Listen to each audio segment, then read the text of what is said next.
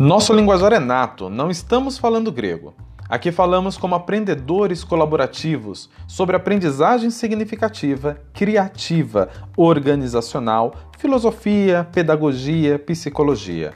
Matite Vômenos, olhar de aprendiz e um pouco de Diz que me diz. Sejam todos bem-vindos ao nosso podcast. Olá, olá, você que nos ouve mais uma vez. Seja muito bem-vindo ao nosso episódio de número 4.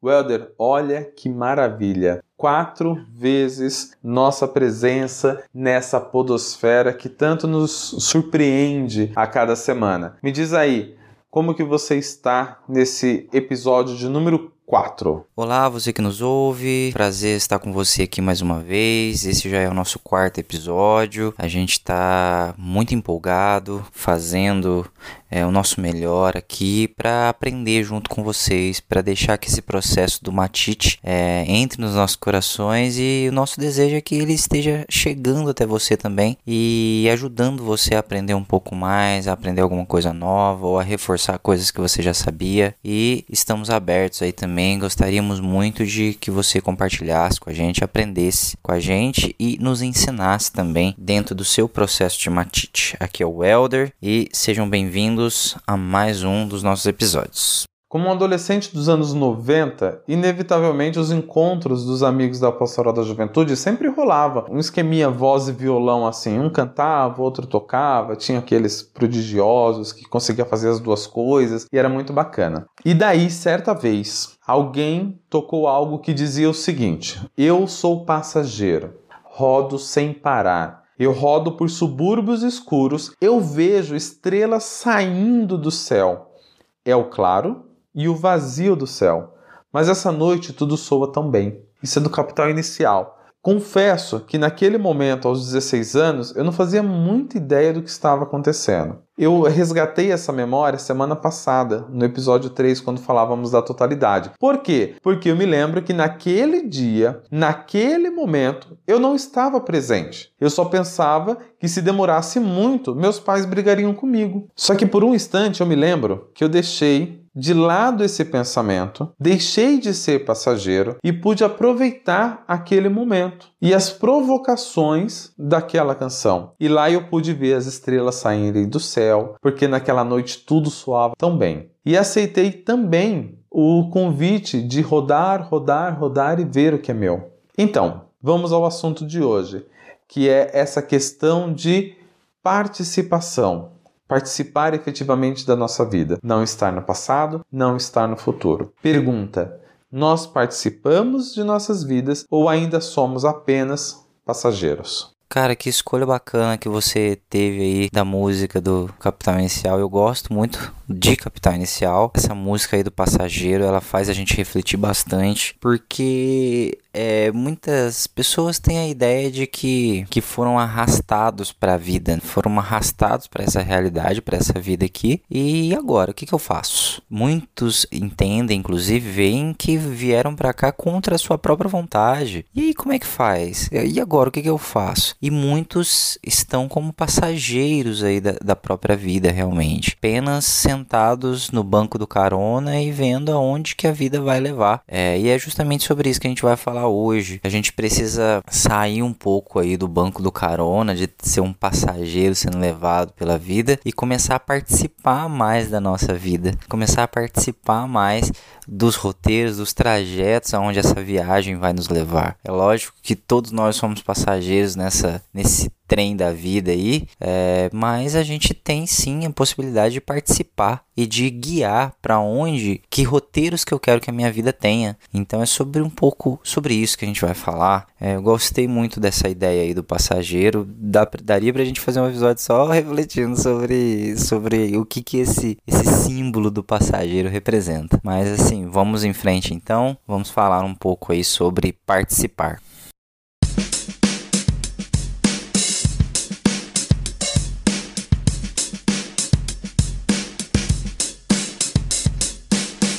Penso que eu cheguei a comentar com você algumas vezes que após a minha alta médica, daquele tratamento lá que durou o que cinco anos da minha vida, naquela ocasião eu acabei engordando muito. E de lá para cá eu venho fazendo reeducação alimentar e as atividades físicas que são necessárias para qualidade de vida, manutenção, para não ter nenhum tipo de recaída. E daí eu venho fazendo atividades físicas regularmente. Porém, com esse distanciamento social, em função do, do Covid-19, muitas dessas atividades foram suspensas. Então, eu e meu professor de judô nos juntamos a alguns amigos dele, mais o meu amigo de infância, o Jax, para fazer passeios de mountain bike. E como fazemos? Nos munimos de máscaras, capacetes, cada um com a sua bicicleta, mantendo o distanciamento entre uma bike e outra e exercitamos o corpo, a alma e a mente. E a gente curte todo o passeio e tem um pouco de, de sadomasoquismo porque a gente sobe, sofre na ladeira. E daí tem uma máxima do, dos veteranos do pedal que eles dizem o seguinte: depois que a gente chega lá no, no, no cume da trilha, o visual compensa a subida.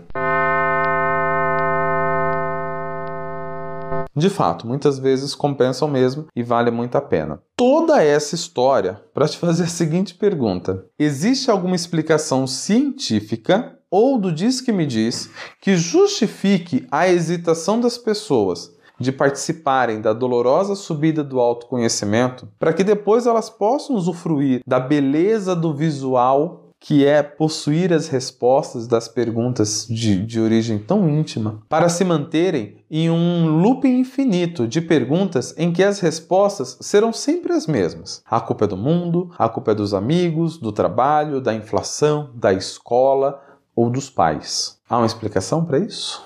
Então, Adilson, cara, essa sua pergunta aí é muito interessante. Tem alguns elementos. Eu queria falar de três elementos aí que o seu questionamento me fez, me fez pensar. O primeiro deles, você fala aí do porquê que as pessoas não, não se arriscam, por que elas hesitam em subir a, a ladeira, em enfrentar os problemas para o autoconhecimento, para poder participar da própria vida, para poder fazer a vida valer a pena, mudar alguma realidade da vida. E eu acho que existem três coisas aí que impedem. É a primeira delas, ninguém gosta de sentir dor, ninguém gosta de sentir desconforto. Nós vivemos em uma época em que as pessoas elas estão muito desabituadas em, em sentir desconforto. Ninguém gosta de sentir desconforto o mínimo possível. A gente foge da dor do desconforto o tempo todo. E cara, muito do nosso aprendizado aprendizado, muito do, do que a gente pode é, se desenvolver como uma pessoa tem a ver com a forma como a gente vai lidar com as nossas frustrações e com os nossos sofrimentos. Não tem como viver uma vida o tempo todo fugindo do sofrimento, hesitando em enfrentar a, as dores que a vida traz. Mas a gente faz isso, é só ver a indústria farmacêutica que quanto remédio que tem para tudo, para alivio de tudo quanto é tipo de, de desconforto. E obviamente aqui eu não estou dizendo que a gente não deve tomar remédio. Tem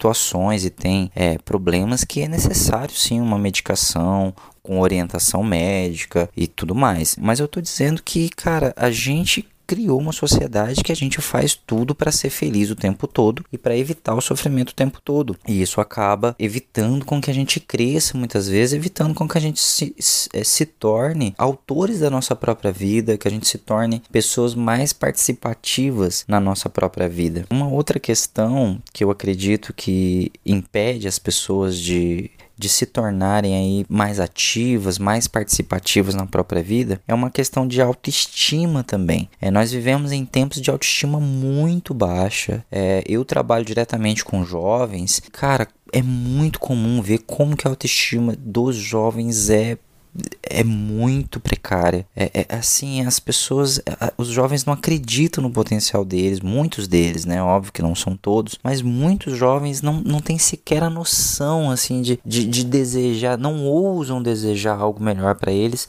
por conta dessa autoestima muito baixa. E aí me fez lembrar de uma frase de uma mulher que se chama Marianne Williamson. Eu não conheço o trabalho dela, eu sei que ela é uma escritora estadunidense, ela se candidatou inclusive à presidência em 2019, mas eu, eu não conheço o trabalho dela, não li os livros dela, é, mas eu, eu, eu tenho uma frase dela que eu gosto, que é uma frase que viralizou e vira e mexe aparece aí na, nas redes sociais, que diz o seguinte, abre aspas, nosso maior medo não é sermos inadequados. Nosso maior medo é não saber que somos poderosos além do que podemos imaginar. É a nossa luz e não a nossa escuridão que mais nos assusta. Então, assim, eu, eu acho que essa frase ela vai muito de encontro com essa ideia da autoestima. Eu acredito que muitas pessoas têm medo de dar certo, cara.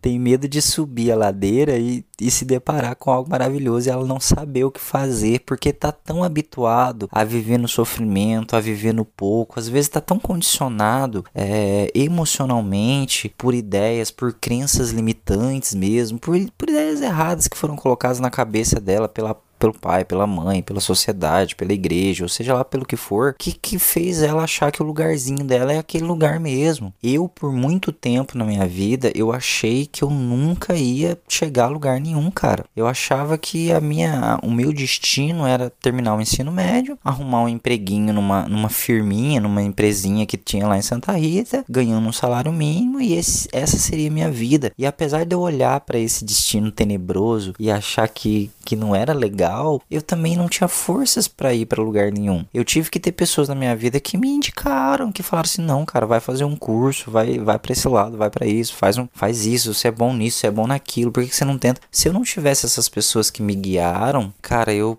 provavelmente não teria me formado em psicologia, eu não teria vindo morar numa cidade grande, eu não teria ascendido e continuando e continuar ascendendo como eu estou. Então, às vezes eu acredito que é uma questão de autoestima também. As pessoas, elas estão muito habituadas a viver com pouco, muito habituadas a ficar quietas no lugar delas e não, não tem medo, inclusive, da própria luz brilhar. E um terceiro ponto que eu acredito que tem a ver com essa pergunta é que as pessoas têm medo de lidar com a verdade. Você se você lidar com as suas questões, se você subir a ladeira, se você pegar as redes da sua vida, você vai lidar com algumas verdades que talvez você não queira. E aí você prefere ficar quieto no seu canto e não se mover. Você citou sua, a sua vida aí como, como né, que você tá nesse processo aí de bike, pedalando e tal, que é muito bacana, cara. E assim, é isso, cara. Vida é movimento. Vida é movimento. Então, assim, muita gente não movimenta a vida. Quantas pessoas mudam a vida a partir do momento que elas começam a fazer algo por elas? Seja o que for, a mover-se, a, a mover-se para algo, a fazer algo para elas. Muita gente muda a vida quando começa a praticar algum esporte, realmente, quando se dedica a, treinar para correr uma maratona, quando começam a andar de bike, como é o seu caso, a praticar algo. Por quê? Porque isso faz ela se movimentar e faz o corpo se movimentar movimentar e a, e a vida acaba se movimentando também. Então, é, tudo tem a ver com movimento. Só que você se movimentar, você pode se deparar com algumas verdades e aí é a gente não quer também se haver com algumas coisas. E aí fica mais fácil, como você colocou na pergunta, colocar a culpa nas outras pessoas. É muito mais fácil eu apontar o dedo pro governo, eu apontar o dedo para um, para outro e tal. Por quê? Porque eu tiro a responsabilidade de cima de mim. A minha vida ela tá do jeito que tá, não é por minha culpa, mas é por causa da economia, é por causa do governo, é por causa da, de, que eu não tive uma boa educação, é por causa que a minha mãe e meu pai não fizeram isso, não fizeram aquilo, é por causa que não sei o que, não sei o que. Só que, cara, tudo isso pode ter acontecido realmente, você pode ter tido uma vida bem difícil e bem complicada, mas hoje, cara, hoje, o que, que você pode fazer hoje para mudar a sua realidade? O que, que você pode fazer hoje para participar efetivamente? Da sua vida e parar de apontar dedos para um e para outro. É, é lógico que a gente tem problemas econômicos, é lógico que a gente tem problemas estruturais, é lógico que a gente tem problemas de saúde, é lógico que a gente tem problemas com a sociedade. Tudo isso pode ser verdade, mas ainda assim, a, independente disso, o que, que você pode fazer para participar mais da sua vida?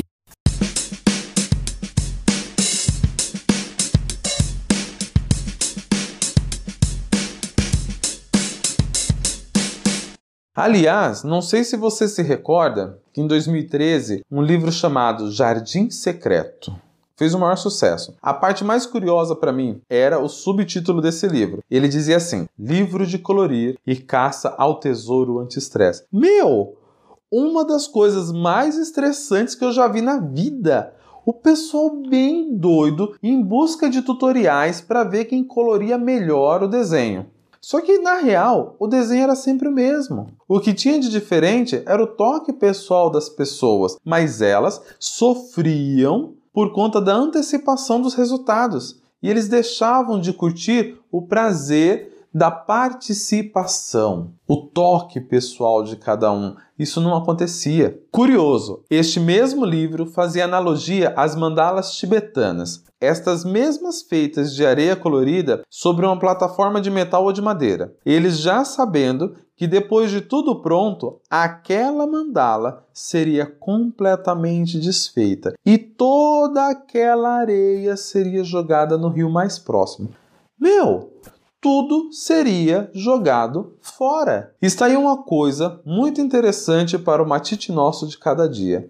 Aprender esse desprendimento, aprender com esses exercícios de simplesmente fazer parte do caminho, demonstrar a sabedoria que nos liberta de crenças limitantes. Essas mesmas crenças que nos aprisionam naquela imagem de ser um bom moço, um bom filho, um bom marido e que nos causam tanto sofrimento. Nos fazem acreditar que sempre saberemos o que o outro pensará de nós. Tem um livro muito bacana chamado Os Quatro Compromissos, de Dom Miguel Ruiz. Ele traz, dentro desses quatro compromissos, um que para mim foi muito importante: não fazer suposições. Essas mesmas suposições nos levam à antecipação de um juízo de valor que não faz o menor sentido, porque a gente não sabe o que o outro pensa, e consequentemente o resultado já é previsto, que é sofrer.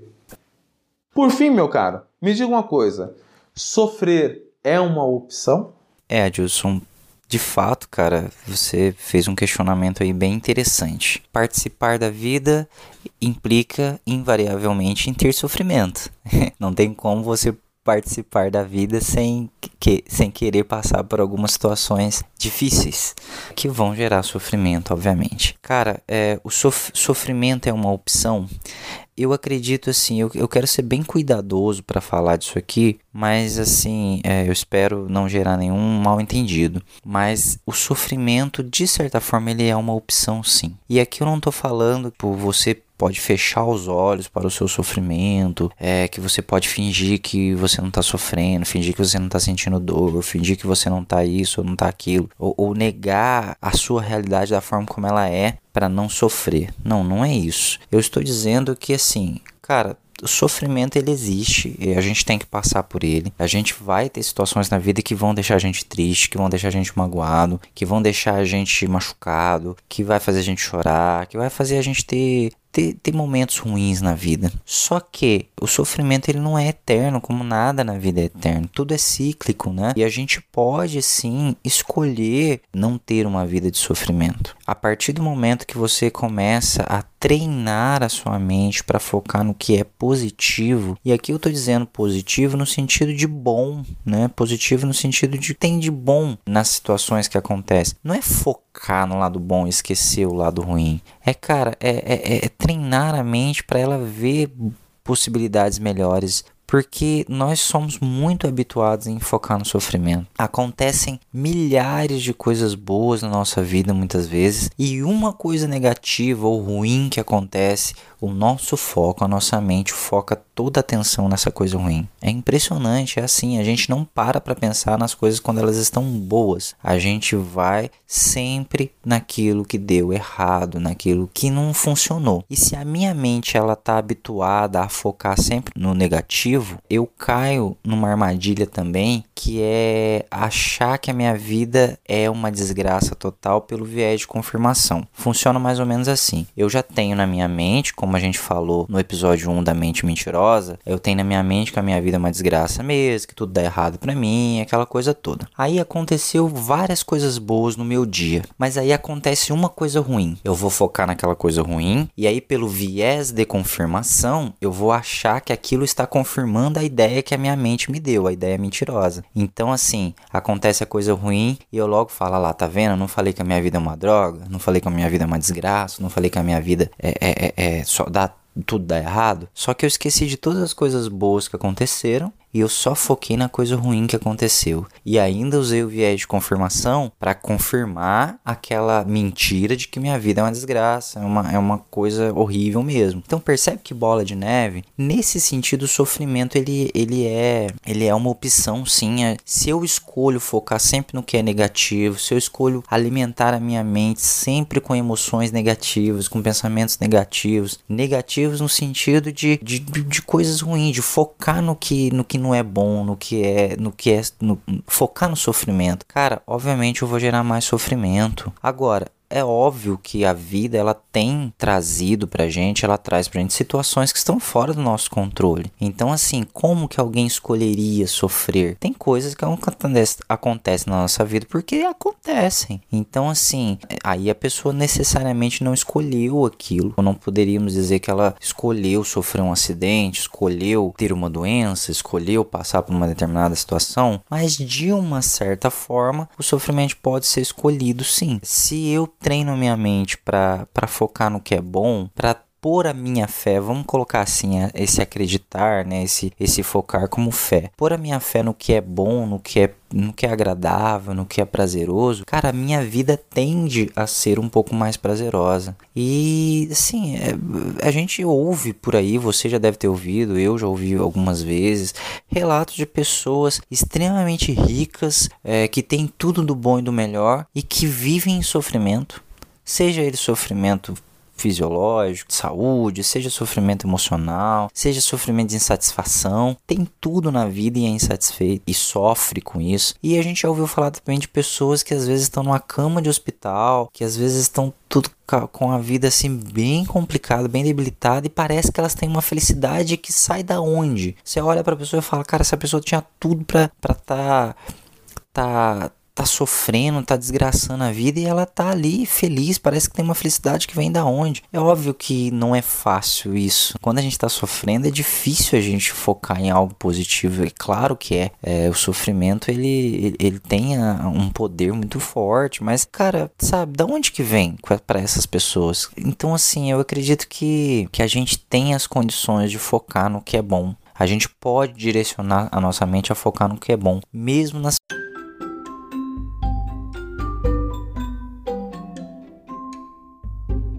Fim deste episódio. Esperamos que tenha gostado. As referências bibliográficas que comentamos durante o episódio estão disponíveis em nosso perfil no Instagram. Siga-nos em aprendizmatite, T-H-I-T-E.